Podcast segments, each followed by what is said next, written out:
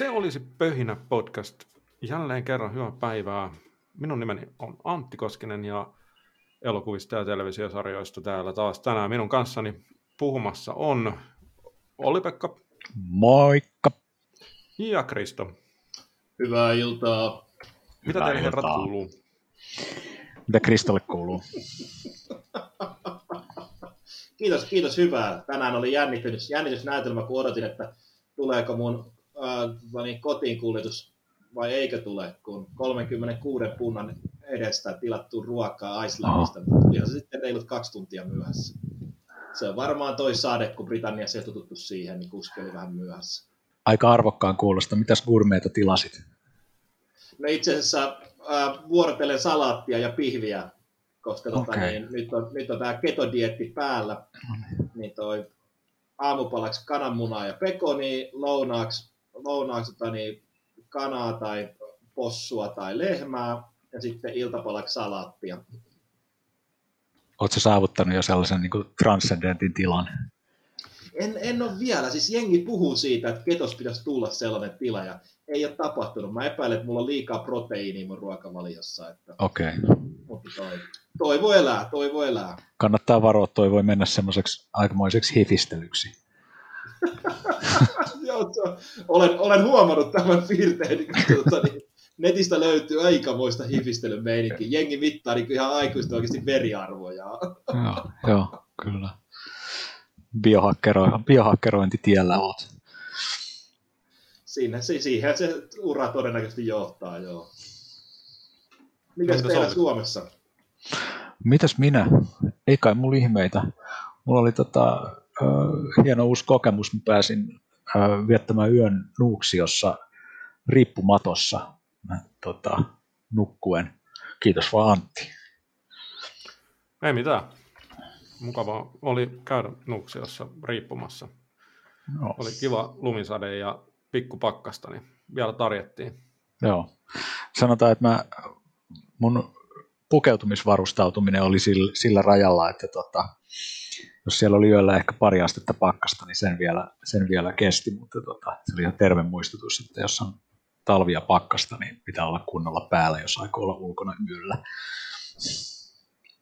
Niin ainakin, jos aikoo istua viisi tuntia ennen nukkumaan menoa leirinuotiolla tuulessa, tuulessa ja odottaa yötä, niin siinä Kyllä. kohtaa ainakin tarvitaan paksua Kyllä. talvitakkia. Mutta onneksi metsähallitus ei hakkaa halkoja valmiiksi. Mm. siinä, siinä tuli ihan lämmin. Toi on todella hyvä juttu, joo, kyllä. kyllä. Mun täytyy myöntää, että kyllä mä oon pikkasen kateellinen joo, että ai vitsi, olisi tehnyt mieli, oispa, oispa päässyt mukaan, mutta kun ei, niin ei. No joku kerta vielä. Mm. Sitten kun oot Suomessa, niin me mennään sinne jonnekin sun luola viereen riippumaan, niin sä voit ryömiä sinne luolaan. Joo, tää, mä, tää, mä aina unohdan, että teillä on tämä tää riippumatta meininki, mikä on kyllä aika makea. Aika makea. Mä, oon niin, mä oon niin juuttunut tähän, että makualusta ja maassa meininki. Ei, ei mulla ollut, tämä oli eka kerta, tämä ihan Antin juttu, mutta Antilta sain varusteet lainaan. Näin testailtua, että ihan pieni ehkä innostuksen kipinäkin tuli. Kyllä. Ja eipä, mulla nyt ei paljon muuta kuulu muuta kuin just se, ja tietysti täällä nyt Suomessa ollaan jotenkin Uudellamaalla aika vahvassa lukituksessa, niin että kaikki kiva, kiva kiellettiin ja nyt odotellaan, että pandemia hellittää. Mutta toisaalta niin se varmaan on englanninkin päässä, että siinä mielessä ollaan ihan samassa tilanteessa joka puolella maailmaa. Että.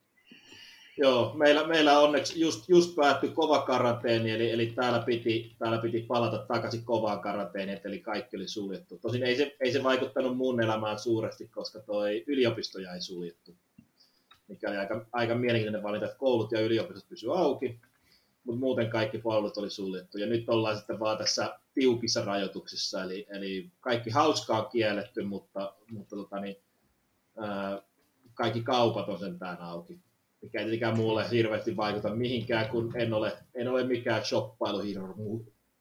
Mutta tällä verkko Katsotaan, miten käy jouluksi. Mä luin Kristo jostain, että Brexitin hyödyt realisoituu nyt, kun rokote saatiin tälleen ennätysajassa Britanniassa käyttöön. Vai mitä se nyt meni? Joo.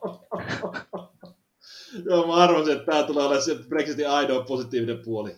Että et, tota, niin Britanniassa hyväksyttiin rokotekäyttöön about viikkoa nopeammin kuin mitä se tullaan eu Ei ollut, ei ollut kurkkudirektiivi häiritsemässä. Joo, eikä banaanisuoruus. niin. okay. Eri asia sitten on se, että kuinka monelle sitä riittää, koska siis Boris on, Boris on hankkiuttanut vasta 40, eli 20 ihmiselle, 20 miljoonalle ihmiselle, ja sehän ei ole vielä edes kolmasosa Britannian väestöstä. Että, et, tota, niin, kuinka hyvin sitten riippuu, ää, riittää niitä muita rokotteita sen jälkeen, mutta se on nyt sen ajan murhe. No ei sitä onneksi ihan kaikille tarvi antaakaan. No ei, ei Vaan sen verran, että saadaan laumasuoja aikaiseksi ja se ei vaadi 100 prosenttia, se vaatii merkittävästi vähemmän. Että... Ja osa, osa on jo sairastanut taudin, niillähän nyt ei sinällään tarvitse mitään rokotusta antaakaan, kun vasta lääke on ihan omasta takaa. Joo, no mutta hei, se oli koronauutiset ollaan hengissä, se on kaikkein tärkeintä ja, ja tota, tänään olisi pari elokuvaa taas, me silloin viimeksi päätettiin kunnioittaa Jean Connerin muistoa ja valittiin pari elokuvaa, sellaista elokuvaa, joita suuri yleisö eikä mekään oikeastaan niin hyvin tunnettu Sean Connerin tuotannosta. The Frightened City ja sitten The Russia House. Ja näihin mennään, mennään kohta sillään, mutta ennen kuin mennään niihin, niin käydään nyt läpi vielä, että mitä me ollaan viime aikoina katsottu. Kukas meistä tällä kertaa aloittaa? Anna Krista mennä. aloittamana tässä, niin joo, toi, mä katsoin, äh, katsoin tota, niin, legendaarisen vanhan kasarileffan, jota en ole nähnyt sitten, sitten lapsuusvuosien, eli Weird Science. Ai ja toi, kyllä, ja toi, se on näitä John Hughesin, John, John Hughes, äh, Hughes. Äh, leffoja, mitä hän siis teki, näitä teinikomedioita, teki Vinon Pinon. Ja toi, uh, Weird Scienceissa en muista ikinä aikaisemmin, että tuli vähän yllätyksenä. Siinä on nimittäin, nimittäin Robert Downey Jr. Tosin ei pääosassa, vaan siv- mutta tärkeässä sivuosassa, eli yksi näistä koulukiusaajan mulkeroista näiden päähenkilöiden kimpussa.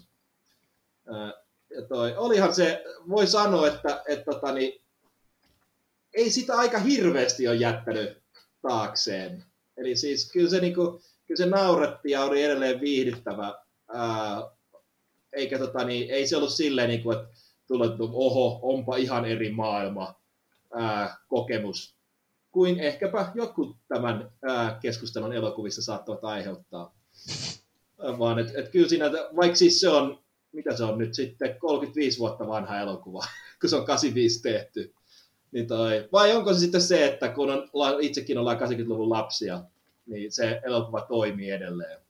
Ei, ei todellakaan siis mikään taideelokuva, eikä mikään syvällinen kokemus tämä muutti elämäni, mutta toi ihan hauska ja viihdyttävä elokuva edelleen. Asioita, joita olin siis, joiden olemassaolon olin, olin niin kuin täysin unohtanut. Mutta joo, kyllä. Täytyy laittaa muistiin ja katsoa tämä, kun mainitsin. Mulla ei mitään muistikuvaa koko elokuvasta, mutta ei se ehkä haittaa se on, se on siis se leffa, missä nämä kaksi, kaksi neitsyt teinipoikaa ää, niin käyttävät toisen supertietokoneella pääsee Pentagoniin, ja sitten sen avulla luodaan unelmien nainen. Ja Joo, mä en, siis, mä, mä en tiedä, onko mä edes koskaan nähnyt tätä, vai onko tämä vaan ollut sellainen leffa, jonka ollut mä oon niin tiennyt vaikka yli 90-luvulla, mutta en ole koskaan katsonut. Voi hyvin olla, koska tota, niin siitä on, on se on jäänyt niin populaarikulttuuriin elämään mm. muutama kohtaus ja meeri. Mitä Antti oot katsonut, vai oliko Kristoli jotain muuta? Ei, ei, jatketaan. Siirrytään Anttiin vaan. Joo, no mä oon katsonut televisiosarjoja kohtuullisen paljon. Ja, ja, ja. otetaan pari, pari HBO minisarjaa käsittelyyn. Ensimmäisenä The Undoing, jossa pääosissa Nicole Kidman ja Hugh Grant. Ja tämä kertoo, olisiko tässä kahdeksan jaksoa, ja kertoo, kertoo tämmöistä pariskunnasta, Nicole Kidman psykologia, miehensä Hugh Grant lääkäri ja sitten tapahtuu hirvittävä murha, johon Hugh Grant päätyy pääsyylliseksi ja sitten tässä pyöritellään, pyöritellään tapahtumia ja istutaan vähän oikeusasteessa ja, ja sarja pitää epäselvänä sitä, että kuka nyt lopulta onkaan syyllinen. Tietysti tämmöinen sarjassa on Nicole Kidman ja Hugh Grant ja, ja vielä ihan A-listan muitakin näyttelijöitä, niin kiinnostaa. kiinnostaa. Kyllähän tähän, tähän on paljon laitettu rahaa. rahaa. Tämä näyttää hyvältä tämä sarja pitkin matkaa. David E. Kelly on luonut, luonut tämän ja, ja tota, on tehnyt hyvää työtä ulkonäön puolesta, mutta sitten täytyy kyllä sanoa, että aikamoinen pettymys tämä ehkä oli muuten, että tässä oli semmoisia ohjauksellisia keinoja, jotka ei niin kuin ihan kauhean paljon lämmittänyt mieltä. Paljon te, käytettiin takaumia ja, takaumia ja näytettiin ahkerasti sitä, kuinka vasara iskeytyy kalloon, mikä oli vähän häiritsevää. Ja, ja, ja, ja lopulta, lopulta niin tämä, tässä paljon niin kuin vihjaillaan, että erilaisia asioita on voinut tapahtua erilaisten ihmisten tekemänä, ja sitten lopulta tämä päätyy aika, aika tylsään ja yksinkertaiseen juonikokonaisuuteen, mikä jätti vähän, vähän tylsän olon myöskin. Ja täytyy sanoa kyllä, että Nicole, Nicole Kidman on jotenkin vähän etäinen ehkä tässä, tässä että hänet on niin kuin, ja ehkä hänet on yleensäkin, ja mä en kyllä muista, että mä olisin koskaan nähnyt Nicole Kidmania mitenkään mitenkään epäsiistinä, mutta tässä, elokuvassa, tai tässä sarjassa kyllä niin kuin hyvin näkee sen, että joka ikisessä kuvassa niin hänet on laitettu ihan viimeisen päälle. Vaikka hän olisi mennessä nukkumaan, niin on hiukset, hiukset tosi siististi ja meikit naamassa. Että, et, et, se oli vähän niin kuin häiritsevää jopa, että ei ollut kauhean totuuden mukaista.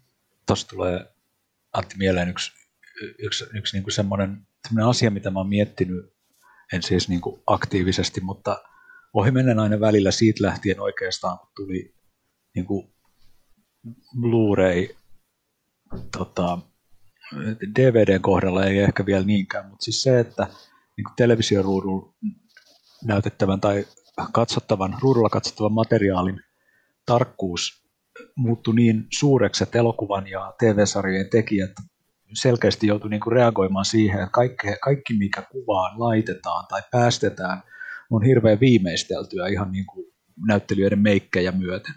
Ja sitten niin kuin tosi isoilla tarkkuuksilla, sit kun, niin, niin se tuottaa mulle ainakin sellaisen siis niin kuin epätodellisen ö, olon suhteessa siihen, siihen niin materiaaliin, mitä mä katson, koska se on niin kuin yleisesti ottaen tai keskimäärin, no varsinkin jos on joku kallis tuotanto, niin se on tavallaan kaikki on niin kuin siistimpää ja parempaa kuin tavallisessa maailmassa, mitä mä silmilläni katselen. Että siitä, siitä, niin kuin, siitä tulee sellaista niin kuin hyperrealistista. Onko teillä tullut samanlaista fiilistä? Joo, on, on, on tullut ja siis er, erityisen pahasti tämä on iskenyt pornoa, koska toi 90, 90-luvun lopulla ja 2000-luvun alussa vielä, niin DVD-laatu oli se paras. Ja mä jossain vaiheessa rupesin katselemaan, että, että mikähän siinä on, että, että mimmit on pornossa ei ole, ei ole enää niin hyvän näköisiä kuin mitä ne oli nuorempana. Mä ajattelin, että se on varmaan vaan niin ikäkriisin syy tai joku. Mutta eikö siis nimenomaan tossa on se vika, koska tota, niin ei silloin VHS-DVD-aikana niin, niin yksityiskohdat erottunut niin tarkemmin. Jos oli, jos oli näyttelijättärellä finni pyllyssä tai ihottumaa, ihottumaa jossain, niin ei sitä erottanut. Ja nyt, nyt tota, niin, Full HD, Blu-ray, puhumattakaan 4Ksta, niin se on aivan armoton. Kaikki pienitkin yks, yksityiskohdat ö, erottuu ihan kirkkaana kuin päivä, varsinkin jos katsoo isommalta ruudulta. Niin kyllä, kyllä se vaikuttaa, ö, vaikuttaa ihan. No pornossa tietenkin monella on tarkoituskin, että saadaan, saadaan niin amatöörimainen tunnelma, että sitten tulee autenttisempi kokemus. Mutta kyllä jos juu, TV-sarja leffapuolella toi ehdottomasti vaikuttaa. Kiitos Krista. Nyt, nyt niin kuin, tämä on jotenkin niin kuin munkin aivokoiralla tosi kristallin kirkkaasti tämä kuva. Vaikka tietysti muuten en, en varmastikaan tiedä, mistä puhut, mutta... No ei, ei ollut ihan ensimmäisenä mieleen tullut vertaus tässä, että miten tätä voisi lähteä lähestymään, mutta menee se noinkin tietysti. Se on ihan, ihan hyvä esimerkki. no niin, Tässä Antti, hyperrealistisuus. Niin ei siis, on, on ihan samaa mieltä. Toki tässä, tässä niin kuin sarjassa, niin, ja erityisesti, erityisesti niin tota, päänäyttelijättären osalta, niin, niin siinä oli kyllä ihan varmasti sitä, että hänellä varmaan sopimuksessa lukee, että hänen täytyy aina olla viimeisen päälle laitettu ja viimeisen päälle vaatteissa. Että se on vaan niin kuin myöskin sellainen sopimustekninen, tai, tai että se liittyy häneen, ei, ei niin kuin, koska kyllä sitten taas muut näyttelijät, niin vaikka olivat sinällään ihan hyvin laitettu, niin eivät erottuneet ihan samalla lailla kuitenkaan, että, että, että siinä on varmaan jotain sellaista myöskin. Tuossa tulee mieleen tämä Hollywoodin suuri salaisuus, mikä saattaa, koska Nicole Kidmanhan on, on jo, on jo kunnioitettavaan ikään ehtinyt, ehtinyt naisihminen, niin onkohan kuinka paljon har, harrastettu tätä niin videoretusointia, mitä siis nykyään Hollywoodissa tehdään sekä näyttelijöille että näyttelijättärille. Voisin kuvitella, että Nikolen kohdalla sitä on, sitä on tehty vähän enemmän, joko hänen omasta vaatimuksestaan tai tuotantoyhtiön vaatimuksesta tai molempien mikä saa myöskin sitten aikaansa. Eli jos yhdistellään se, että on, on plastikkakirurgi ja botoksi ja sitten on kovat meikit vimpan päälle ja sitten vielä CGI, CGI-taiteilija, niin silottelee ne viimeisetkin rypyn jäljet ja muut päälle ja tekee sen liikkuvassa videokuvassa, niin voi olla, että lopputuloksessa tulee hyvin semmoinen muovimainen, vahamainen. Joo, ja varmaan, varmaan hänen osaltaan niin siellä sopimuksessa nimenomaan saattaa olla, että isommat rypyt pitää silotella ihan, ihan niin kuin automaatiolla. No joo, mutta siis en ihan hirveästi pitänyt, pitänyt The Undoing-sarjasta. Tuotantoarvot ovat kohdallaan, mutta, mutta itse sarja ei nyt ollut niin ikimuistoinen.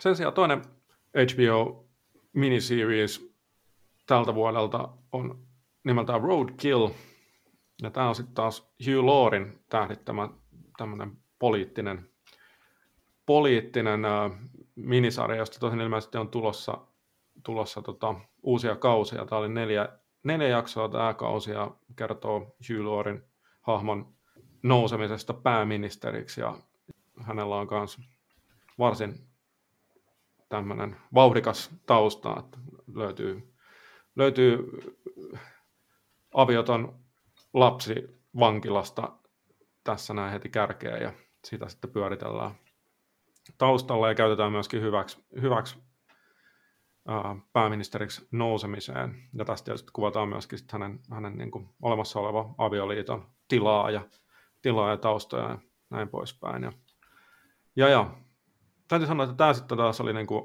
erinomaisen hyvä, hyvät neljä jaksoa, että Hugh Laurie on tietysti, tietysti tosi uh, hyvä näyttelemään ja hän on kiva seurata ja nyt hän on saanut tämmöisen, tämmöisen tota, hahmon esitettäväkseen, jossa hän on ikä, ikävä ihminen, mutta koska hän on Hugh Laurie, niin hän ei oikein voi olla ikävä ihminen, että, että, että kykenee esittämään semmoista niljakasta poliitikkoa sillä, että ei itse asiassa tunnu niljakkaalta poliitikolta ollenkaan.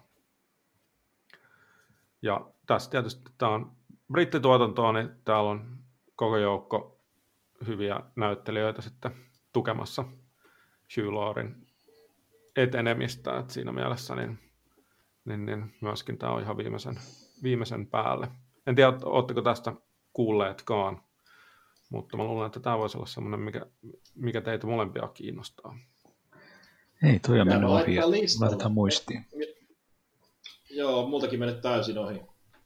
Joo, No mutta hei, siinä oli mitä, mitä mä oon kattonut sitten, niin ajalla Olli. No, mä oon kattonut The Crownin neljännen tuotantokauden. Mä oikeastaan siitä, se on niin tunnettu ja, ja tota, katsottu sarja, mutta mä ajattelin, että mä sanon siitä, sanon siitä teille, oletteko te nähnyt tota, sen, oliko se 2010 vai, no vähän kymmenisen vuotta sitten tota, tuli se Thatcherin Meryl Streep esitti Margaret Thatcheria. Thatcheria en ole nähnyt ja... Crownia ja en ole nähnyt tuotakaan leffaa. Että no, tiedät kuitenkin, mitä, mitä, mistä The Crown kertoo. Sieltä Englannin kuningashuoneesta tai kuningattaren kautta lähinnä, mutta siinä on edetty nyt sarjassa 80-luvulle ja, ja tota, Margaret Thatcherista tulee pääministeri ja sitten toinen, mistä mä ajattelin mainita, äh, tota, Diana, Diana ilmestyy kuvioihin.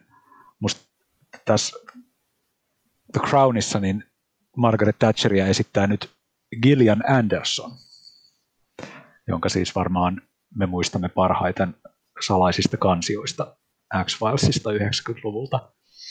Mutta musta oli mielenkiintoista verrata niin kuin Gillian Andersonin Margaret Thatcheria ja, ja tota Meryl Streepin Margaret Thatcheria. Ja mulle tuli sellainen olo, että siis Gillian Anderson tekee, tietysti mielessä tekee niin kuin, vähän, niin kuin, vähän melkein imitaatiota tai jopa karikatyyriä, mutta sitä oli hirveän viihdyttävä katsoa ja mä pidin siitä, pidin siitä tota, tosi paljon, niin musta tuntuu, että ää, että tota, Meryl Streep on lähempänä totuutta, mutta Gillian Anderson on lähempänä, ää, lähempänä Margaret Thatcheria, jos ymmärrätte mitä, mitä mä tarkoitan. Et tota, se on karikatyyri, mutta se on niin kuin Thatcher tavallaan sellaisena kuin se niin kuin julkisuudessa ehkä muistetaan tai julkisuuden kautta kuvitellaan olleen.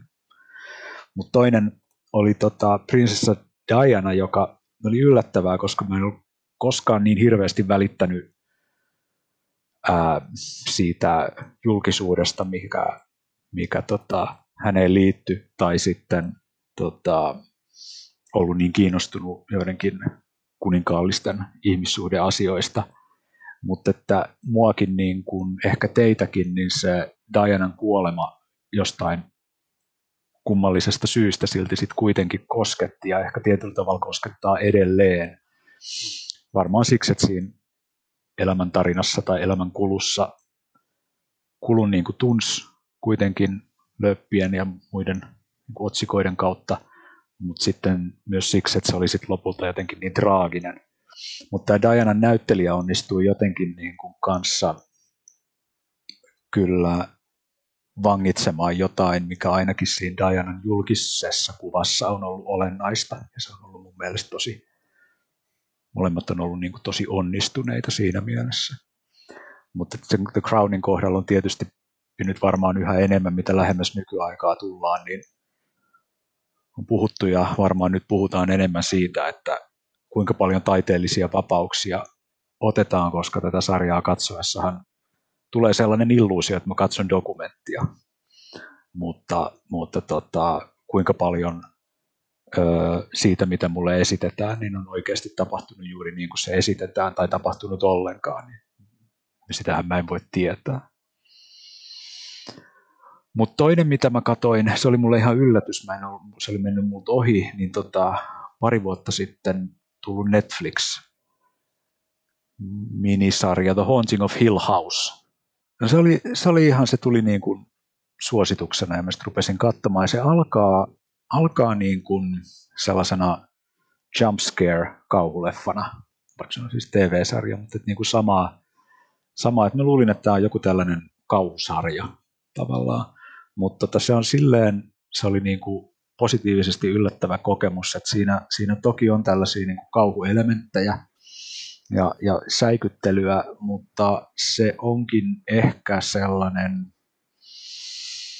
kuvaus niin kuin traumaattisten muistojen ää, läpikäymisestä tai ei ehkä edes läpikäymisestä tai käsittelystä, vaan niin kuin siitä, miten ne elää ihmisissä.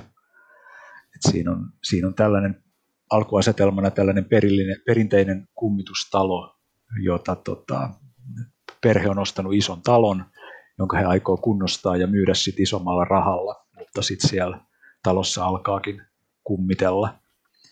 Ja tota, sitten ikään kuin pikkuhiljaa siinä sarjan edetessä, niin, niin tota, se, että mikä on aitoa kummitushistoriaa ja mikä on niin kuin traumaattista muistoa, joka on ehkä muuttunut toiseksi ja mikä näiden ero niin kuin loppujen lopuksi on, niin vähän sitten häilyy. Mutta se oli tosi mielenkiintoinen ei mikään, kysymys ei ole mikään mistään niin kuin hirveän ehkä syvällisestä, mutta se oli niin kuin mielenkiintoinen mm, katsomismatka, jos nyt näin voi, voi sanoa, kun pikkuhiljaa alkoi, alkoi niin kuin miettiä, että mistäköhän tässä oikeasti on kysymys. Että et voisin ehkä jopa ihan sitä suositella, The Haunting of Hill House. Oliko se kuinka monta episodia? Kymmenen. Joo. toi kuulostaa jo ihan hyvältä. Mulla oli myös sama käsitys siitä tuollaisella, että toi, toi on ihan passeli, koska näitä, näitä tota, niin, jumpscare-säikyttelyitä niin on ihan, ihan tarpeeksi. Ja ne on Joo, sille... helppo ja halpa tehdä. Joo, sille pitää antaa pari jaksoa aikaa, että jos, jos tota, että se, se ei ole ihan niin, niin hölmö kuin mitä ehkä pari jakson perusteella saattaisi kuvitella. Ok. Olisiko siinä meidän katsotut? Vai vieläkö Ollilla on jotain takataskussa? Siirrytään vaan asiaan. No niin, no mut hei, tota, päätimme mennä elokuvien ikäjärjestyksessä vanhimmasta alkaen, eli The Frightened City oli se ensimmäinen käsiteltävä elokuva, kuten aina, niin otetaan, otetaan vähän ääninäytettä siitä, että, että miltä tämä elokuva tässä kohtaa kuulostaa ja, ja saadaan vähän tunnelmaa siitä ja sitten kuullaan, että mistä on kyse ja mitä mieltä me siitä ollaan. Mutta tässä vähän ääninäytettä ja sitten aloitamme The Frightened Cityn käsittely. Well, Alfie, how about you? I like the idea of a syndicate, all right. But who runs it? I do. But out in the open. We'll have meetings every month. You can see the books any time you like. And all decisions are subject to a majority vote. Fair enough? Fair enough. Be fair, Harry. Come on, Alfie. What are we risking? 10% of our take. And if you don't like what I'm doing, you can swing the vote against me and change the policy. Well, that's democracy, boys. Oh, come on, let's not waste any more time. I'd just like to know what I'm getting into, that's all. No niin, The Frightened City, 1961.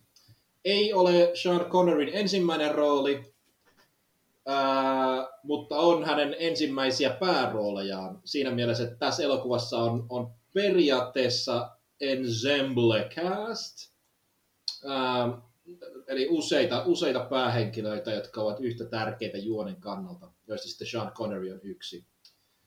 Ää, on Lontoo, itse asiassa puhuuko te missään vaiheessa, puhuu joo joo, puhuu puhuu, totta kai. On Lontoo, 50-luvun loppu, 60-luvun alku, ja, ja mafiosot päättävät ää, kerätä suojelurahaa, tai erilaiset jengit keräävät suojelurahaa, ja nyt sitten eräs liikemies, joka pesee, pesee näiden jengien rahapesu ja rahapesu... Ra... En mä osaa puhua suomea enää edes. Niin, eli Ihan hyvin menee. Ihan hyvin menee, joo. Eli liikemies, joka pesee näiden jengien suojelurahoja, niin keksi idean, että no, voidaan nostaa koko operaatio uudelle tasolle. Ja toi, saadaan kaikki jengit puoltamaan yhteen hiileen, mutta jotta se onnistuu, niin tarvitaan kovanyrkkinen ja lipevä, ää, lipevä kielinen kaveri ää, keulakuvaksi ja vetämään tätä projektia. Ja sehän on sitten Sean Connery. Mutta eihän hän kriminaalit olisi kriminaaleja, jos he pystyisivät liittoutumaan ja tekemään sulaisessa sovussa hommia, joten mutkia tulee matkalle ja miten Sean Seta sitten selviääkään tästä? No Sean Setahan selviää mun mielestä oikein hyvin. Voisi jopa sanoa, että Sean Seta on ainut hahmo tässä elokuvassa, joka jää jollain tasolla mieleen. Ehkä jopa ainoa asia, joka tästä elokuvasta jää jollain tavalla mieleen. Mm. Mutta kieltämättä, tuliko teille, tota, milloin tuli eka James Bond-film? Milloin tohtori Noah tuli? Kaksi vuotta tämän jälkeen, 6-3. Niin. No mulla, mulla oli sellainen olo, että mä katon niin kuin Sean Connery ja James Anteeksi, hei, nyt meni viisi sekuntia ja mä rupesin puhua James Bondista Sean Connery jaksossa, sorry. Mutta se vaan tuli mulle mieleen, että se on aika samanlainen hahmo. Niin, siis tämä on mun mielestä ei, ei vaan aika samanlainen, vaan tämä on niin kuin käytännössä ihan samanlainen. Niin. Meillä on, meillä on tässä hahmo, joka, joka niin kuin, uh, liikkuu ikään kuin laillisen rajamailla ja, ja sitten on kuitenkin lopulta hyvä.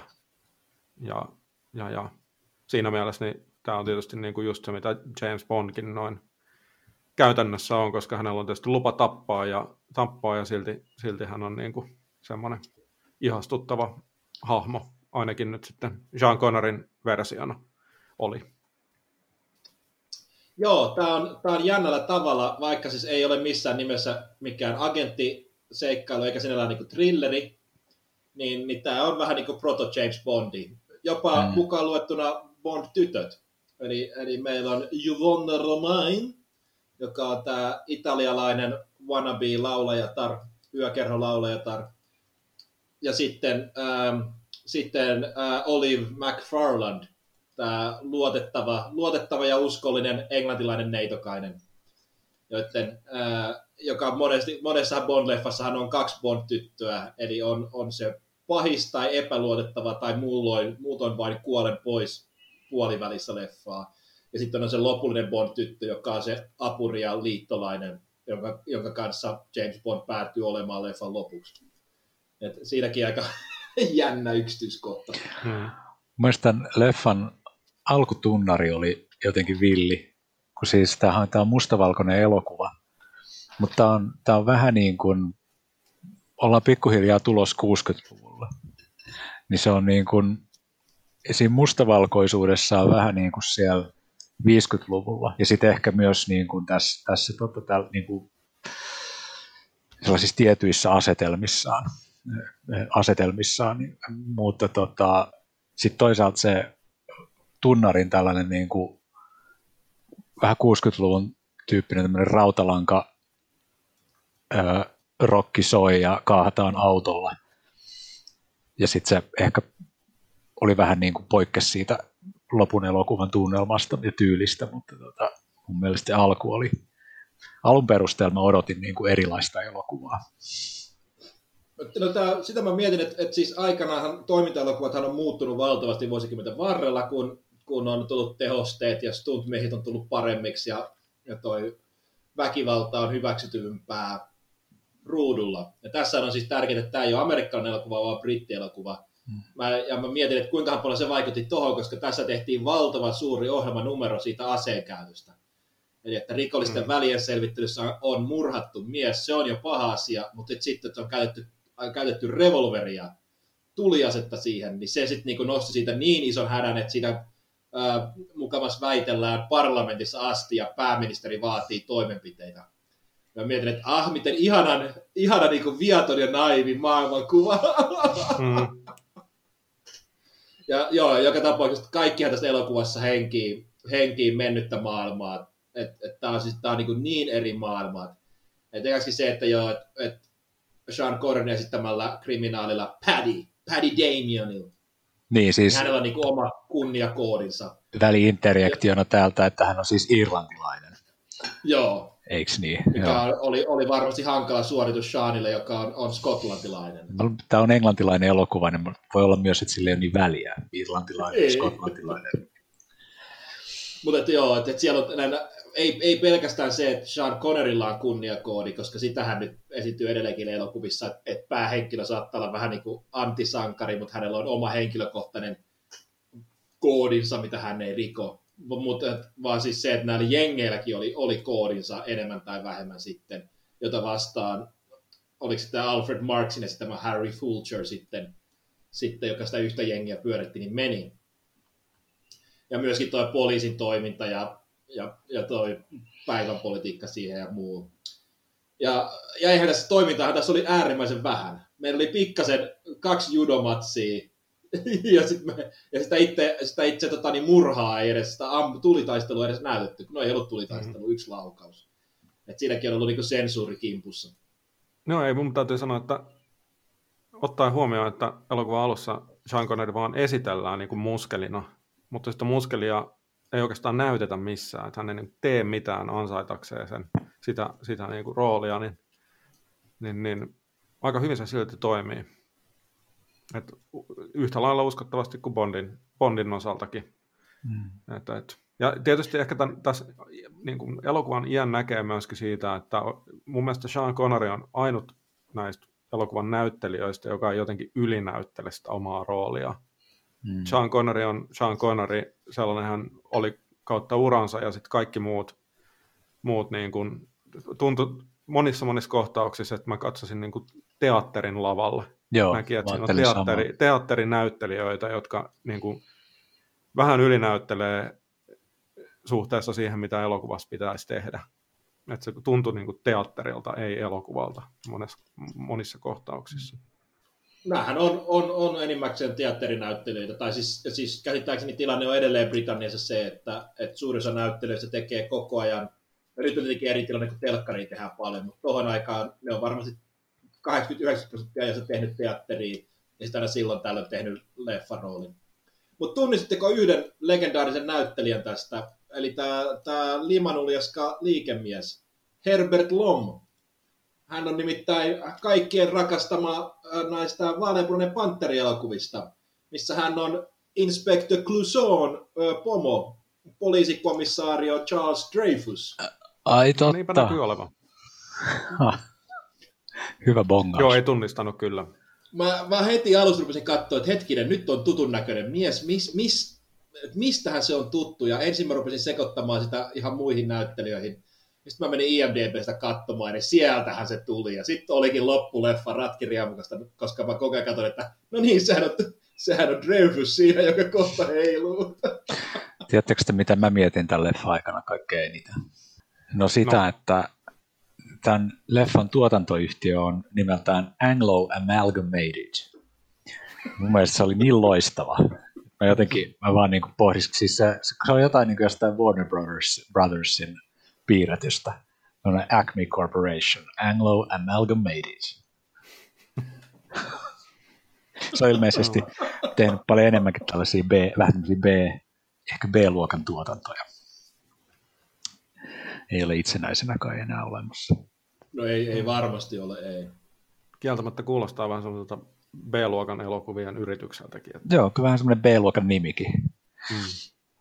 Selkeästihän tämä on aikanaan ollut, ollut sellainen, sellainen tota niin, puhdas viihdeelokuva. Että tässähän ei ole mitään suurta tarinaa, perusfilm noiria sinällään, Ää, mutta ei, ei siinäkään mielessä mitään niin kuin, maata järisyttävää.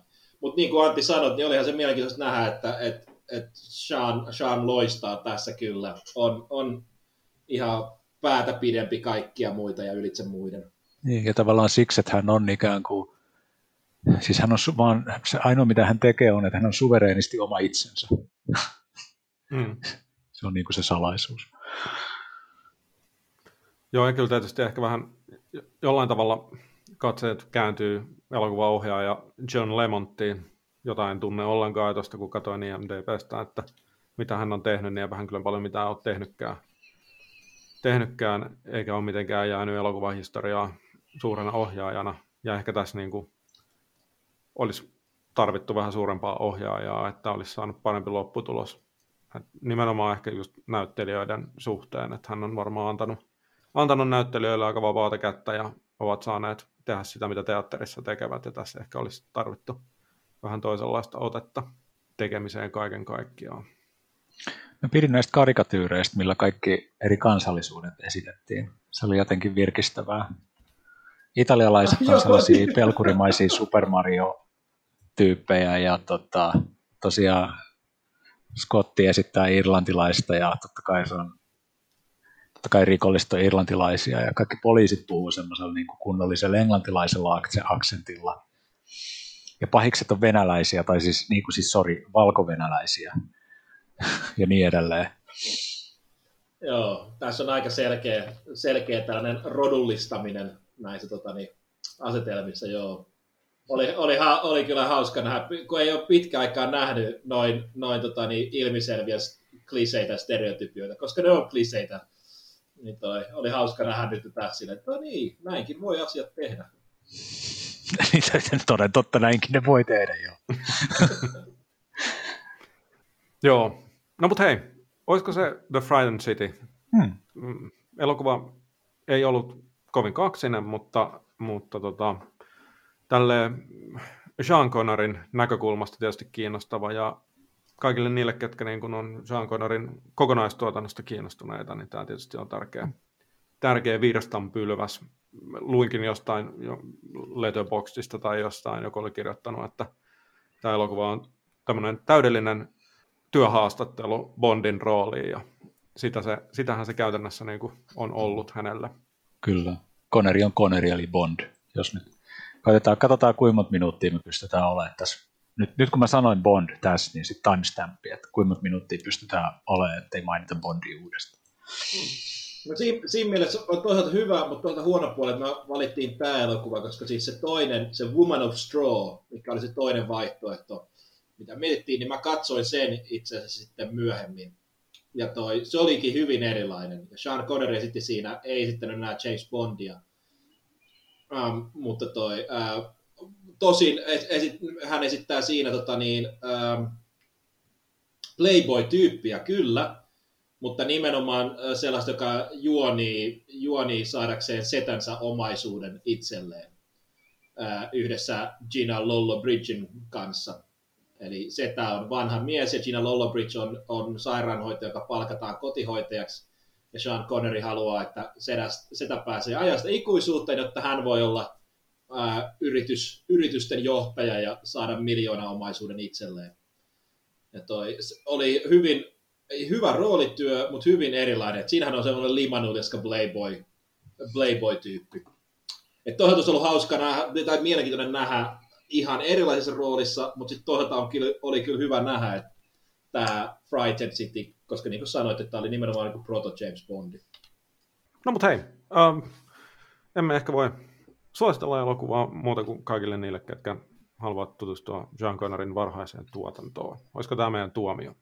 Niin mä sanoisin, että jos haluaa niin kuin, että on niin kuin, haluaa katsoa, voi olla ihminen, joka katsoo elokuvista, voi ihminen, joka on kiinnostunut elokuvista, sitten ihminen, joka on kiinnostunut elokuvasta, ja sitten siitä kun pari tasoa alaspäin kaivaa, niin aletaan olla sellaisella resoluution tasolla, että voi katsoa jonkun elokuvan vain siksi, että nähdä Sean Connerin äh, ennen James Bond-elokuvia. Kolme minuuttia meni suurin piirtein.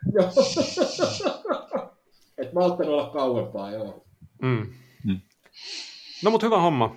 Jätetään The Frightened City, City taakse ja siirrytään sitten eteenpäin tähän meidän jakson toiseen elokuvaan, eli The Russia House uh, vuonna 1990. Ja otetaan tähänkin väliin nyt pieni ääninäyte tästä elokuvasta, että päästään tunnelmaan ja painetaan sitten arvostelun pariin. Oh, they moved the embassy? Or are you hijacking me? I'm from British intelligence. Come and meet the others. Let's do some good. Let's have some fun. Now, isn't that jolly? Perhaps you can tell us what this letter's all about. Katerina Oliver. Katya? I don't know what Katya. Never flirted with one, never proposed to one, never even married one. So, she wrote you a letter signed Your Loving K, and you tell me you don't know her. Oh, now you're getting it, old boy.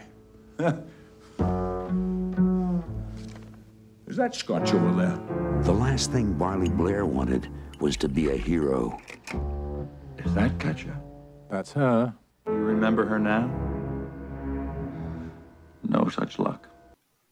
Ja siinä oli tosiaan ääninäytetty The Russia House elokuvasta vuonna 1990.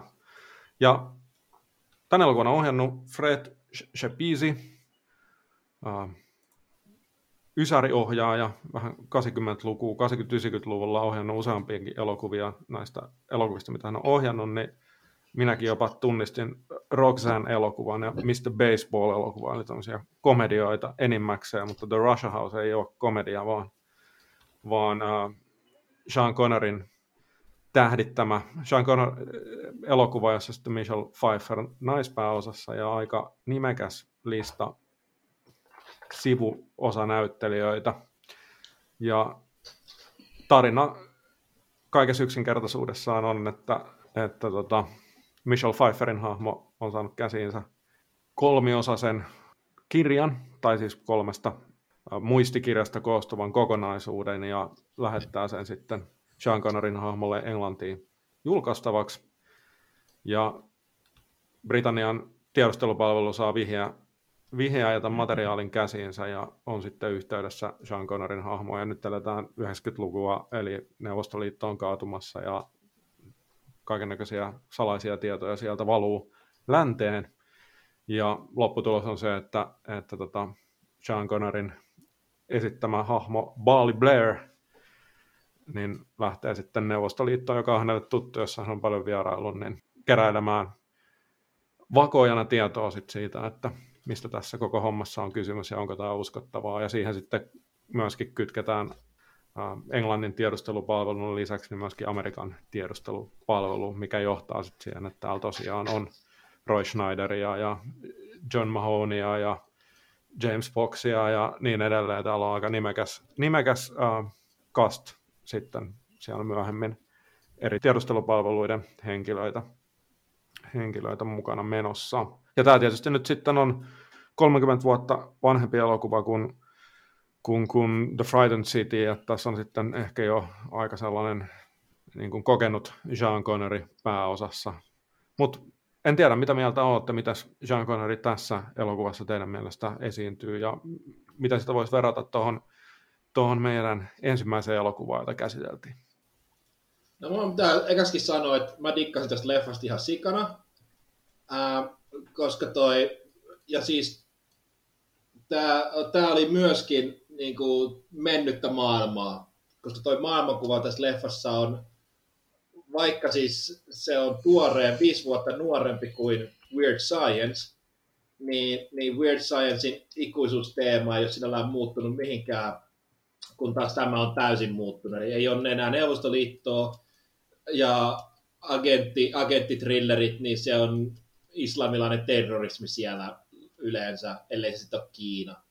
Ja, toi, ja sitten vielä ja toinen asia, mikä myöskin tekee suuren sen, eli, mutta se poistuu siitä, kun tämä perustuu John Le Carren kirjaan.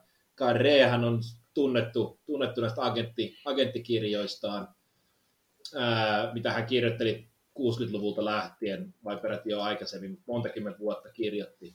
Ja... Niin hän, on, hän on brittiläinen. Joo. Joo, niin mä, mä ajattelin, siis vaan, luultavasti vaan brittikirjailijan kirjoissa amerikkalainen tiedustelu, tiedusteluihminen sanoo, että stop this pussyfooting around. Luulen, että Amerikassa kukaan ei. Joo, voi hyvin olla. Mutta siis tässä ei ole, tässä ei ole yhtään, kun miettikääpäs nyt niin kuin moderneja agenttitriller-elokuvia, jopa sellaisiakin, jotka on sijoitettu niin kuin kylmän sodan aikakauteen. Esimerkiksi vaikkapa Atomic Blonde, niin siinä on noin 16 lähitaistelukohtausta, missä vedetään jengiin jojoon. Ja tässä elokuvassa ei ole yhtään. tässä ei ole siis mm. mitään toimintakohtausta missään kohtaa, mutta silti on, on suuri jännitys päällä, että miten käy miten käy. Ja toi, siinä mielessä niin kokonaisuutena tikkasin vanhan maailman agenttijännittelystä ää, enem, ää, vaikka olisi voinut kuvitella, että se olisi niin tylsä elokuva, mutta ei se mun mielestä ollut tylsä ollenkaan.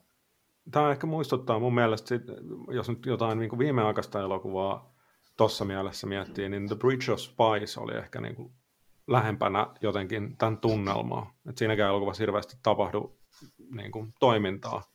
Mutta Joo, tota- ehdottomasti tota... samaa mieltä. Että, eli siis Bridge of Spies on, oli kirjaimellisesti niinku, niinku throwback näihin si, niihin agenttileffoihin, missä The Russia House on ehkä viimeinen niinku aito, aito yksilö. Ja sitten The, The Bridge of Spies oli, oli toi Tom Hanksin ja, ja, ja Spielbergin idea, että hei, muistatko kun nuore, nuorena miehinä ja teininä katsottiin tällaisia agenttileffoja, miten se olisi tehdä vielä kerran yksi sellainen ja tois. Vähän sama tyyli, mitä ne teki Indiana Jonesin kanssa. Tosi, siis Spielberg teki Indiana Jonesin kanssa. Niin toi. Joo, oot ihan, ihan samaa mieltä sun kanssa siitä. No oli jännä, jännä kuulla, että tota, tai yllättävää, mutta tietysti täysin hyväksyttävää, että sä tykkäsit tästä, koska, Kristo, koska mun mielestä tämä oli jotenkin tosi tylsä. Mä, tota, mä, mä jotenkin ajattelin, että tämä on Tämä on jotenkin samalla tavalla pysähtynyt elokuva kuin se Neuvostoliitto, missä tämä on kuvattu, mikä varmaan on ollut yksi jännittävimmistä asioista tässä elokuvassa silloin, silloin koska mikäli mä oikein ymmärsin, niin tämä on miltei kokonaan Neuvostoliitossa, Neuvostoliitossa kuvattu.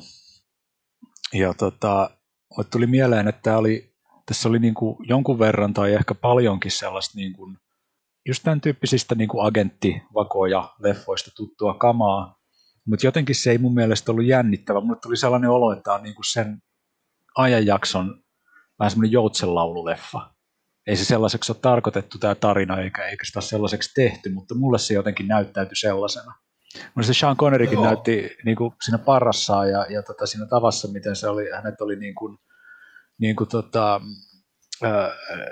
niin kuin puvustettu ja, ja, ja, muuten tähän rooliin, että tuli mieleen joku eläköityvä terapeutti. Joo, kieltämättä. Mm. Joo, ja mä oon siis, mä oon oikeastaan sun kanssa ollut koko lailla samaa mieltä. Munkin mielestä tämä elokuva oli tuon tylsä niin kuin suurimman osan ajasta. Ja ehkä nimenomaan niinä hetkinä, kun tässä oli se agenttitarina käynnissä. Et mun mielestä se agenttitarina oli tosi tylsä ja se ei jotenkin saanut mua puolelleen ollenkaan. Mä en nähnyt, missä se jännitys siinä koko hommassa oli.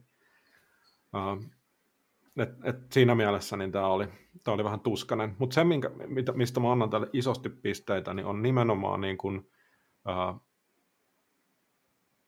ulkoisten olosuhteiden kuvaamisesta. Tässä esimerkiksi kaikki, oli se sitten, oli se sitten Moskova tai uh, Pietari, eli Leningrad, tai sitten vaikka se olisi sitten se uh, Portossa, kun ne nyt sitten Portugalissa oli, Joo. niin jotenkin se kaupunkien kuvaaminen ja Joo. niiden ihmisten, ketä siellä kaupungissa on, semmoinen niin dokumentaarinen ote siitä, tästä ajanjaksosta on tosi kiinnostava. Tässä elokuvassa on mahtavia mahtavia kuvauksia niistä kaupungeista ja ihan niin kuin selkeästi satunnaisista ihmisistä, ketä, ketä liikkuu kaduilla. kaduille. Täällä on, tätä on kuvattu selkeästi niin, että on vaan menty, menty tuota kaupunkiin ja ajeltu ympyrää ja kuvattu, ja sitten niitä kuvia on otettu osaksi tätä, tätä elokuvaa. Ja tässä oli esimerkiksi, oikein erityisesti jäi mieleen, en tiedä huomasitte tai jäikö se teille mieleen, mutta tässä on sellainen kohtaus, missä, missä tota, Jean Connorin ja Michelle Pfeifferin hahmot kävelee, kävelee tämmöisen niin kuin kirkon luona olevaan puistoon ja sitten Michelle Pfeifferin hahmon lapset ja onko se nyt sitten isä vai eno vai kuka siinä nyt sitten oli ne leikki ja sitten siinä on, mennään tämmöiselle puiston penkille, niin se näkymä, mikä näkyy siitä puiston penkiltä, onko suoraan jostain maalauksesta. Mä en tiedä, niin kuin, tai siis se on niin kuin jotenkin niin hieno, että tässä on myöskin kuva, kuvaaja on siis onnistunut erinomaisesti. No.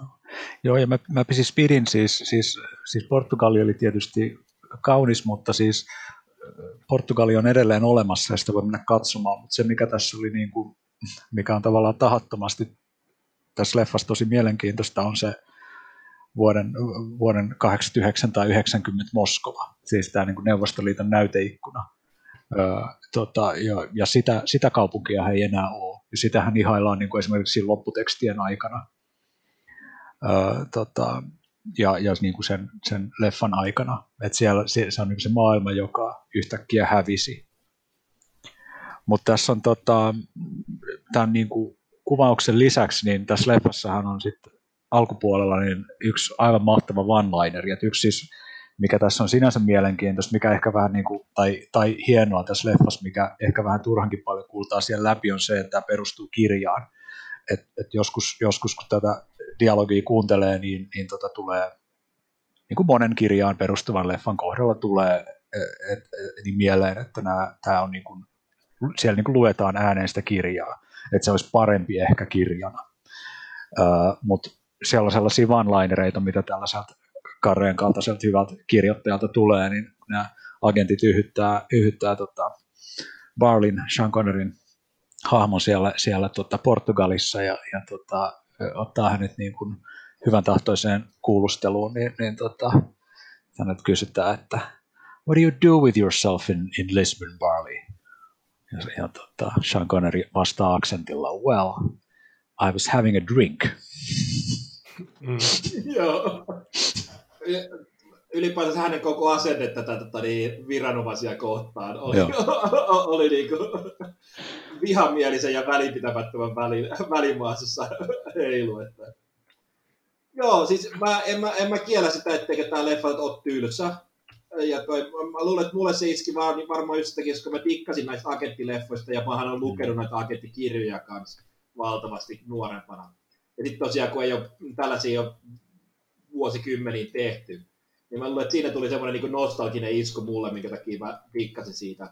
Ja ehkä mua auttoi siinä sekin, että, että, että ei ollut täysin kronologinen tämä elokuvan kerronta. Eli tässä oli, tässä oli se alku, alku että hypätään niin puoliväliin leffaa, mutta sitten kelataankin alkuun ja käydään puolivälissä leffaa, käydään leffan alkupuolen tapahtumia läpi.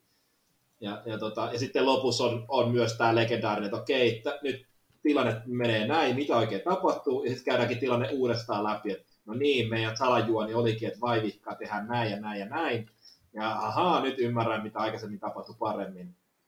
Ja, ja toi, mitä ei ole sit myöskään muista nähnyt leffa sitten kuin ehkä Oceans, Oceans 13, hetkinen, Oceans 8 oli se viimeisin Oceans-leffa, missä tätä samaa kerrontatyyliä harrastettiin.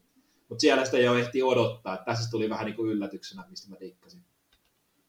No siis tässä siis alussa tuli niin kuin, se, se helpotti vähän, mutta siis alussa tuli niin kuin aivan äärimmäisen voimakkaat ysärifibat. Siis jotenkin se, se koko alkuintro, siis se musiikki, se, että siihen tulee patee ja, ja se fontti, millä, millä tota, äh, näyttelijöiden nimet kulkee ruudulla, se, että se perustuu John Le Carreen kirjaan, ja sitten tämä näyttelijäkaarti, siis Michelle Pfeiffer, joka, joka muuten, tota, jolla on ihan karmea venäläinen aksentti, mutta joka muuten näyttelee aivan loistavasti, mutta nämä, mistä Antti mainitsitkin jo, siis niin kuin John, John Mahone ja Roy Schneider ja Martin se tällainen niin kuin kavalkaadi näitä naamoja, joita muistan 90-luvulla, jotka niin kuin kulki leffasta toiseen. Siis se, että siellä jossain vaiheessa, onko se nyt lentokentällä vai missä, niin ostetaan kasetti, kasetti jossa on niin Shakespearein sonetteja varovaisille autoilijoille. Niin se niin kuin huusi sellaista tiettyä aikakautta, joka tota, oli kyllä, sillä oli kyllä aika iso nostalgia-efekti. Täytyykö sanoa, Olli, että mä, sä nostit esiin yhden tämmöisen asian, joka, josta mä oon eri mieltä sun kanssa. Ja mm. Mä itse asiassa tykkäsin Michelle Pfeifferin aksentista nimenomaan. Ai, Tämä on aika jännää, kuin voi olla täysin e- erilainen mielipide aksentista, mutta mun mielestä se, se kuulosti niin kuin paikoin hyvin venäläiseltä. Se, sen sijaan, jos sitä vertaa vaikka, niin ver, vertaa Klaus-Maria Brandauerin, eli tässä Dante, Danten hahmoon, niin hänen, hänen aksenttinsa oli aivan hirveä. Mut hei, Sillä ei ollut mitään tekemistä Venäjä, Venäjän kanssa. Saksalainen aksentti riittää venäläiseksi aksentiksi kuitenkin. Eikö se mm. aika tyypillistä? Nimenomaan, se on vähän sinne päin, niin sillä pärjätään. Mutta hei, aksenteista aasinsiltana. Äh, huomasitteko, että punaisen lokakuun metsästys on myös vuodelta 1990? Joo.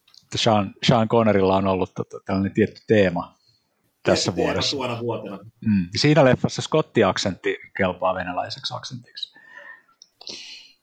Siinä äh, mä mietin, että toi, mä luulen, että varmaan joo, siis tämä toimii, tämä nostalgia tässä toimii, kun mä sanoin alussa, että että tämä tuntuu niin, niin kuin oman aikansa tuotteelta ja niin, niin kuin eri maailmankuva kuin mitä nykyään on. Ja mä puhun enemmän niin kuin siitä juonen rakenteesta ja, ja toimintakohtausten määrästä tai puutteesta. Niin, mutta se toit esiin tuon, tuon Moskova ja jossain määrin myös Leningrad-kohtaukset, että niinhän se on ihan totta, että että sekin, sekin maailma on kadonnut, koska Moskova on täysin jälleen rakennettu, uudisrakennettu, mm. että ei, ei sitä löydy enää. Et ei ole pelkästään se, että Neuvostoliitto enää ei ole, ei, eikä sit sekään, että et tota niin, tällaisia elokuvia ei enää tehdä, vaan mm. sitten tosiaan se, että nämä paikat, niin kuin Antti sanoi, niin Moskovahan on, on tässä kuin yksi näyttäjä, koska niin paljon kuvataan sitä katuelämää ja siinä kamera liittyy, niin sitäkään ei enää ole olemassa, että Tämä on niin kolmikertainen nostalgia-isku.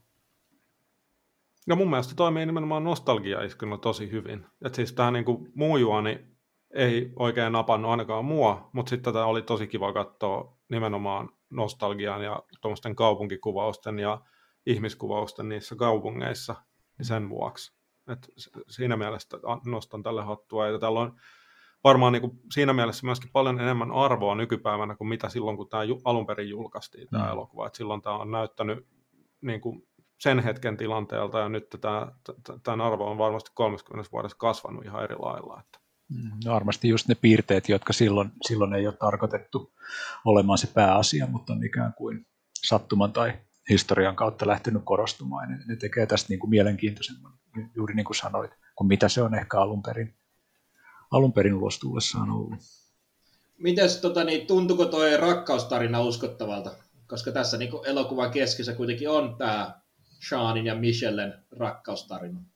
No mun mielestä ne, täytyy kyllä sanoa, että vaikka Sean Connery on niin 60 vetävä mies, niin en mä mm. kyllä silti oikein ostanut tätä, tätä niin kuin rakkaustarinaa. Sitä ei oikein ehitty kehittämään alkupuolella riittävästi ja, ja, ja sitä oli vaikea sit sitä kautta jotenkin niin kuin täysin, täysin tota, ymmärtää, ymmärtää sitä tilannetta. Jotenkin tuli vähän myöskin semmoinen olo, että siinä kun oli tämä Sean Connery ja sitten tämän Michelle Pfeifferin hahmon, oliko se nyt sitten se Eno, niin kun he, he niin kuin näyttikin ihan saman ikäisiltä, oli jotenkin vähän saman olosia, että, että tota...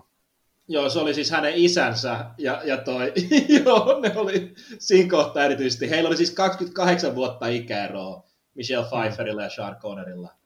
Et, et, tota, niin, sekin, sekin jo löi leimonsa tähän rakkaustarinaan, että et voi morjens.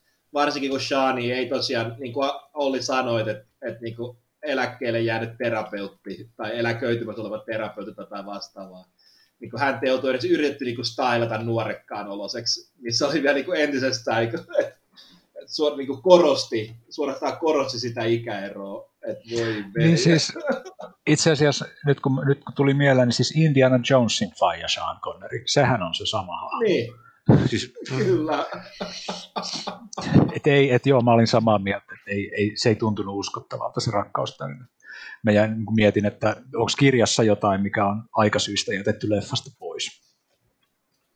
On varmasti joo, ja siis äh, en ole lukenut tätä nimeistä, nimenomaista kirjaa, niin en tiedä, että onko kirjassa heillä näin suuri ikäero. Todennäköisesti ei ole. Mutta monta kertaa olet lukenut punaisen lokakuun metsästyksen. No itse asiassa vaan kaksi kertaa. Okei, okay. yllättävää. Joo, ehkä tuossa noiden suhteessa vielä tässä niin kuin, jotenkin erityisesti pisti silmään tai tuntui omituiselta se, että kun Michelle Pfeifferin hahmolla on kaksi sellaista alle kouluikäistä lasta, niin en kyllä yhtään pystynyt näkemään, että Sean Connerin hahmo olisi niin kuin valmis hyppäämään tämmöiseen, tämmöiseen niin kuin esikouluikäisiin la, lasten perheen isäksi, että semmoista vibaa ei tullut pätkääkään. Niin, siinä tuli sellaiset fibat, että hän on, hän on niin kuin vetäytymässä Portugaliin, Portugaliin to have a drink. Joo. Joo, kyllä se oli, se oli nimenomaan, että hän on niin ehtoa, ehtoa puolella ja nauttii olla siellä ehtoa puolella. Mikä on sinällä hauska, koska siis tässä, tässä siis ne näyttelijät tekee niin erinomaisen työn, että, että niin sinällään mä olisin voinut se täysin uskoa. Eli he, heillä on hyvä kemia, niin heidän kohtauksissa, ne keittiökohtaukset, missä Sean paljastaa tunteensa ensimmäistä kertaa, oli ihan, mä, niin sillä het, mä olin siinä hetkessä ihan täysin silleen, että joo, kyllä, jes, tää on täydellistä, ei mitään. Ja sitten sit vähän myöhemmin oli vain silleen, että niin hetkinen, ehkä tämä nyt ei olekaan sit niin kauhean hyvä juttu tai muuta. Mm-hmm. Verrattuna moniin elokuviin, missä sitten siis ei ole, ei ole tuollaisia ongelmia niin kuin ikäeroja tai muu asetelma, mutta siis ne näyttelijät tekee niin onnettoman työn, kun heillä ei ole yhtään kemiaa. Mm. Et si, siinä mielessä oli vähän harmi, että, että hän tuli sitten näin, niin kuin sanoit just, että ne on niin, niin eri maailmoissa asuu. Ja mulle tuli mieleen, että juu, juu, hän pääsee pakoon Neuvostoliitosta ja kiva elämä Portugalissa, että kyllä siinä nyt jaksaa vanhaa pierua vähän aikaa katella ennen kuin sitä aika jättää. Mulla oli niinku semmoiset fiilikset siinä loppupuolella, että juu, juu, kyllä, kyllä, ihan hyvä. Jatkoosa. Joo. The Portugal House. Yeah. Where is my wheelchair? Oikein. No. Meidän täytyy, meidän täytyy joku kerta miettiä, että keitä me otettaisiin tota, esi- näyttelemään ja ohjaamaan siinä elokuvassa. Joo, kyllä. No olikohan se siinä. Ei, ei, ei tämä niin maailmaa uh, uraurtava elokuva, että tästä ehkä pidempään jaksoisi puhua. Hmm. Eiköhän se ollut koko lailla siinä. Ei tämäkään elokuva nyt ei ehkä niin kuin Sean Connery kanonissa nouse, nouse ihan kärkeen, mutta, mutta tota, kyllähän Sean Connery ihan kelvollisen roolityön tässäkin tekee ja, ja mm. tota, ei missään nimessä ole niin kuin heikoin lenkki elokuvassa. Joo, se pitikin, pitikin sanoa, että kun miettii kuinka vanha hän on ollut, kun hän on tehnyt tämän ja punaisen elokuun metsästyksen, niin sitten mä itse katsoin Entrapmentin, mikä on vuodelta 1995, ää, mikä ei nyt ollut ihan viimeinen elokuva, mutta rupeaa olemaan siellä niin kuin loppupuolella. Niin siis ero siinä, että Sean antaa kuitenkin aina 100 prosenttia. Se, se tekee parhaansa, että kun vertaa nyt esimerkiksi mitä Bruce Willis on tehnyt nyt vanhoilla päivillään, mm. kun ei sitä, ei sitä kiinnosta paskan vertaa, ja se on siellä vaan, että no niin, palkkasekki postiin, ja morjes, meitsi lähtee, ei voisi vähempää kiinnostaa. Niin on niin kuin ero kuin yö ja päivä. Hyvä huomio.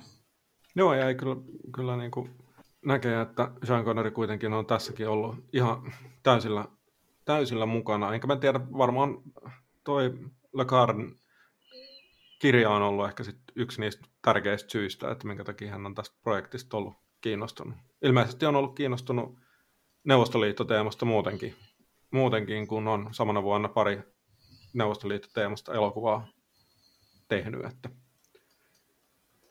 että, että.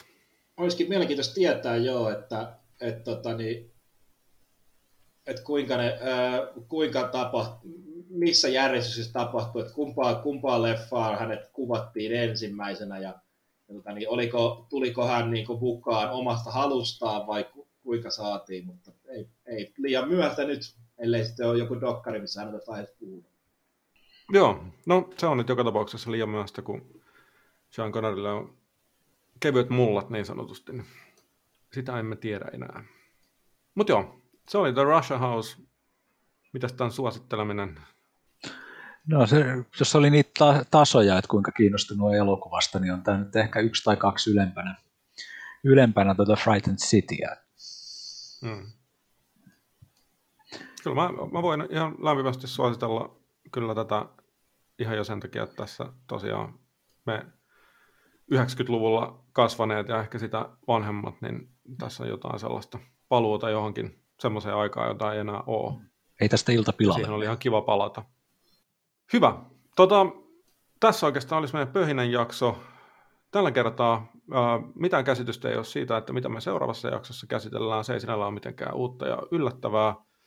Me ehkä yritetään tämän vuoden puolella vielä jotain saada aikaa, jos ei muuta, niin ainakin miettiä, että mitä ne, mitä ne elokuvat on. Kristo ilmeisesti tässä nyt kohta katoaa, katoaa radiohiljaisuuteen joksikuksi aikaa, niin se voi olla vähän vaikea nauhoittaa sinä aikana. En tiedä, ehkä se onnistuu.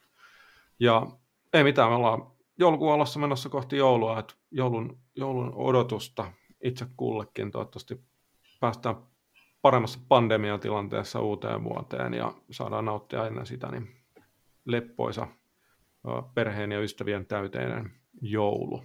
Kiitoksia. Palaamme asiaan seuraavalla kerralla. Hyvää yötä. Moido.